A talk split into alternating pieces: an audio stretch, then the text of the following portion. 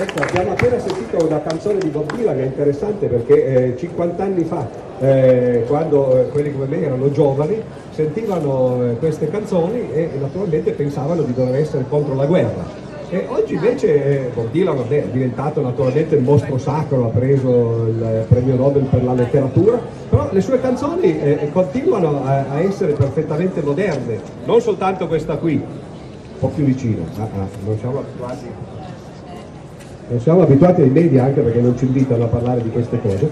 E, eh, dicevo, e eh, anche altre canzoni di Bob Dylan, eh, questa The Times They Are a Changing naturalmente è, una famosissima, ma eh, ci sono quelle su, sui padroni della guerra, The Masters of War, eh, o quella eh, interessantissima che si chiama Con Dio dalla nostra parte, With God on our side e l'ultima strofa di, quel, di, quella canzone dice ah ci hanno insegnato a odiare i russi no? e alla fine naturalmente no, li odiamo perché Dio è dalla nostra parte. Pensavamo che queste cose ormai fossero eh, completamente andate nel dimenticatoio, eh, soprattutto con, con, la caduta dell'Unione Sovietica si pensava che eh, il mondo avrebbe finalmente potuto trovare un po' di eh, equilibrio, diciamo così. Invece è successo esattamente il contrario, prima c'erano due superpotenze che in qualche modo si tenevano in equilibrio eh, e poi ce n'è rimasta una sola e, e questo eh, è risultato essere peggio di prima naturalmente, perché un conto è l'equilibrio, magari anche del terrore,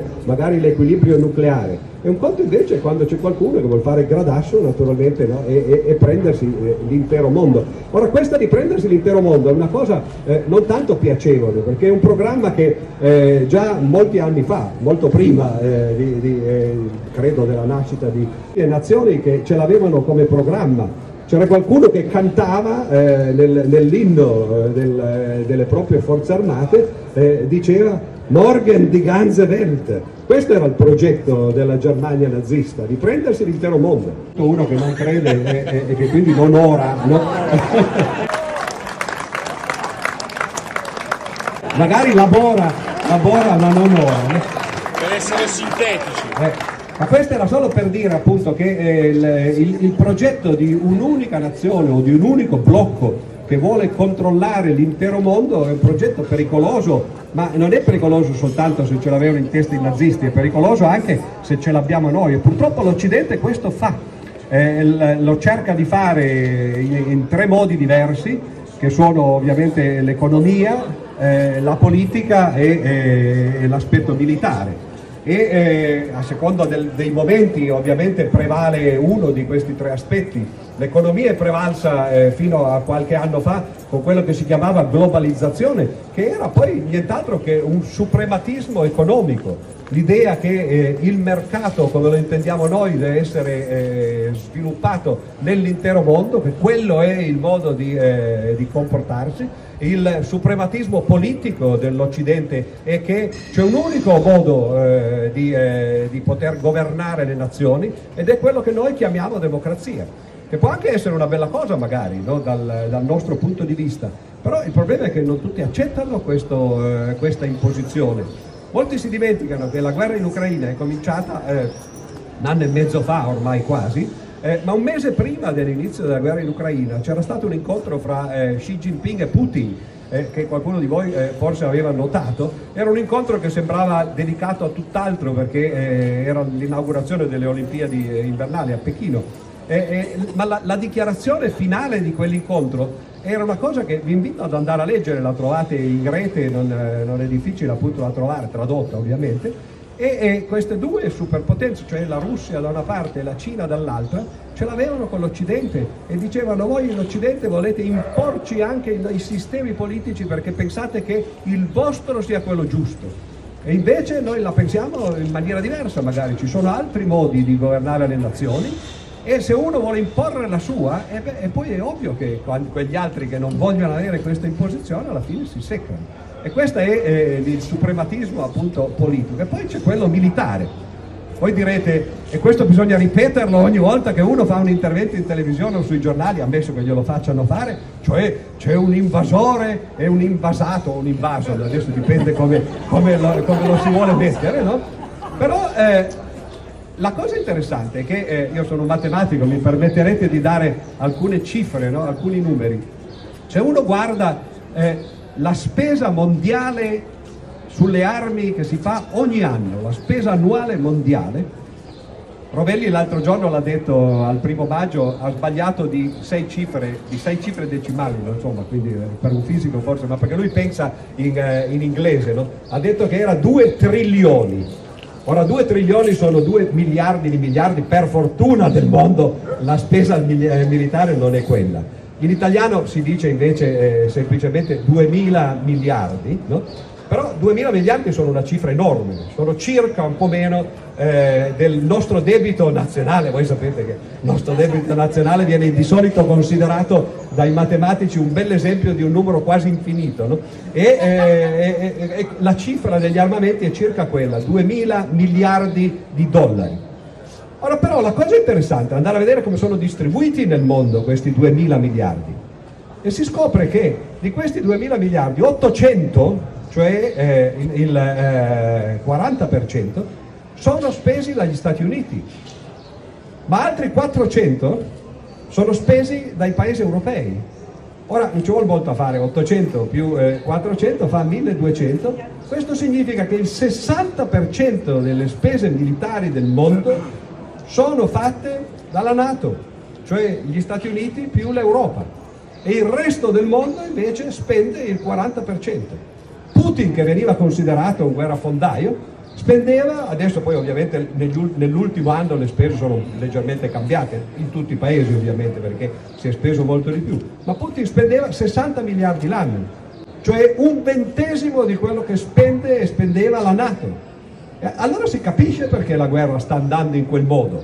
Uno dice, ah, si è scoperto che Putin era semplicemente no, un pantoccio, no, un, uh, un impero di carta, eccetera. No, era semplicemente che spendeva una cifra 20 volte inferiore a quella della Nato. Una buona parte di, degli armamenti della Nato naturalmente sono andati dal 2014 fino al 2022 in, in Ucraina. Poi è ovvio che la situazione sul campo rifletta queste cose.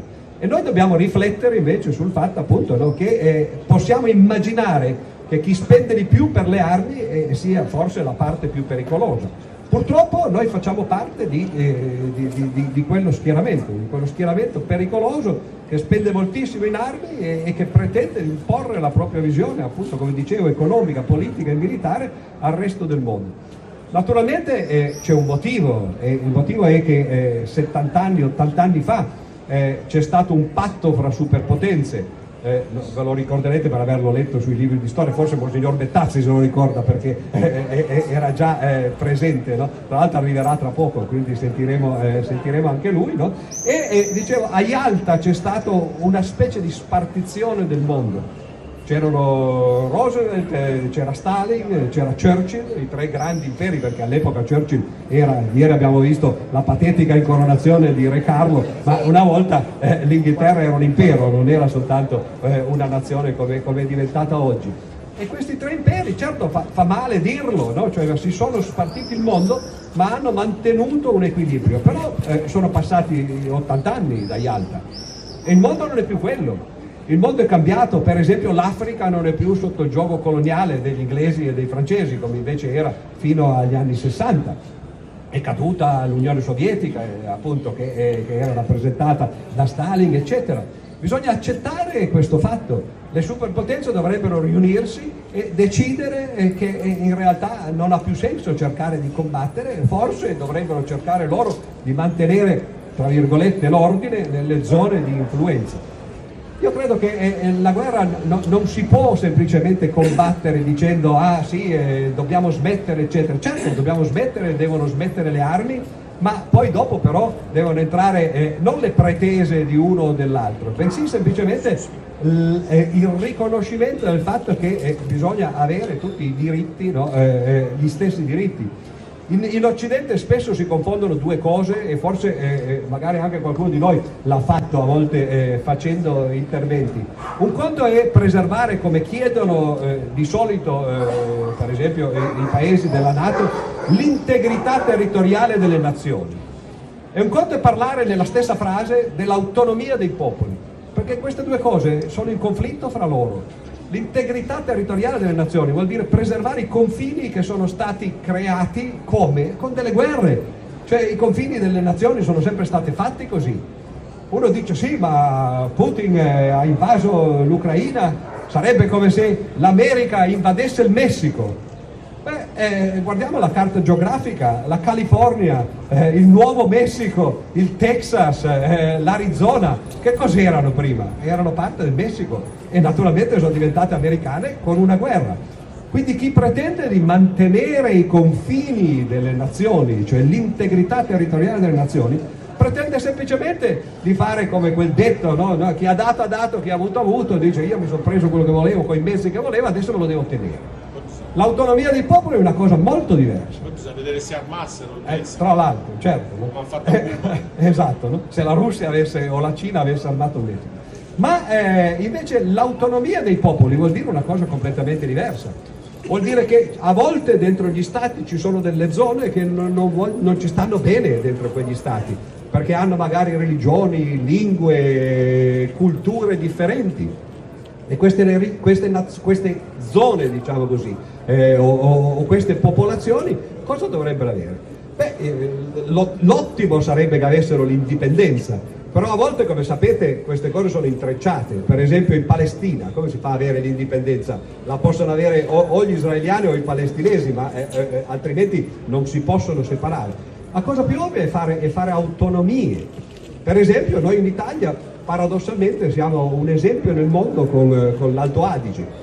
L'Alto Adige che come voi sapete no, è stato eh, a lungo eh, sotto, eh, sotto l'Austria, no, sotto, sotto i tedeschi, eh, perlomeno di cultura, no? e oggi viene considerato uno dei migliori risultati di eh, autonomia. Il Dalai Lama per esempio è venuto spesso in, eh, in Alto Adige per cercare di studiare la situazione e di proporla per esempio per il problema del Tibet.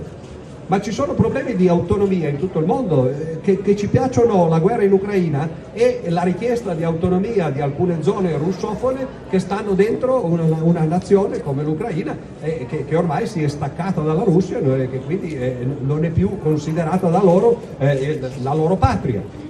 Avere l'autonomia in quelle zone sarebbe stata la soluzione ovvia, invece di avere una guerra civile dopo il, del, eh, il colpo di Stato del 2014.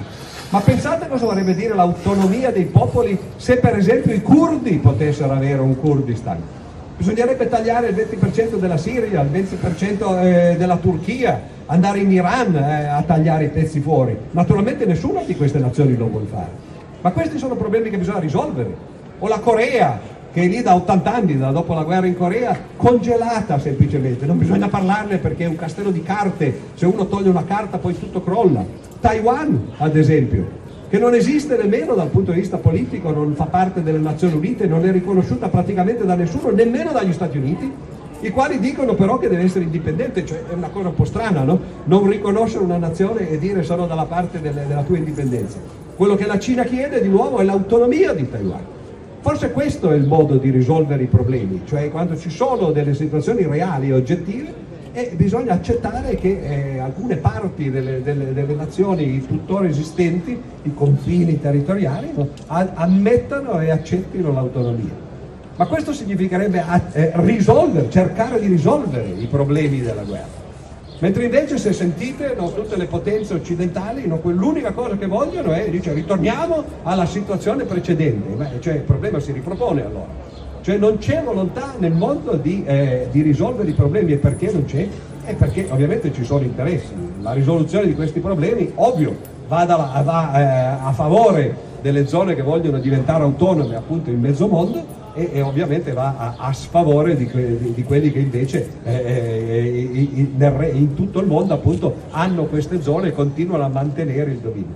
Quindi la pace è una cosa complicata, non bisogna cercare di avere delle soluzioni eh, diciamo così infantili eh, o, o- o troppo facili perché quelle sicuramente non funzionerebbero e sicuramente non bisogna continuare a fare come tutti e due dicono sia eh, la Russia che eh, che l'Ucraina e, e, i suoi alleati, eh, dobbiamo ritornare no, eh, esattamente alla, alla, alla situazione precedente oppure dobbiamo congelare la situazione attuale. Congelare serve semplicemente appunto a preservare lo status quo, si è fatto tante volte, come ho citato appunto per esempio il caso della, della Corea o di Israele, dove, dove i palestinesi sono, sono, appunto in sospeso da 80 anni no, e non si risolve il problema. A me sembra che il vero modo di risolvere le situazioni sarebbe cercare di capire che eh, ovviamente noi, noi, soprattutto noi occidentali, stiamo spesso dalla parte del torto e se vogliamo effettivamente avere la giustizia nel mondo eh, dovremmo toglierci dalle nostre tasche una buona fetta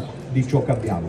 La cosa non è piacevole ovviamente, ma eh, se uno è a favore della pace naturalmente sa che le situazioni non sono piacevoli scusate per la lunghezza ma ci sono un sacco di cose da dire e naturalmente poiché non possiamo dirle in nessun altro luogo no? cerchiamo di dirle dove si può.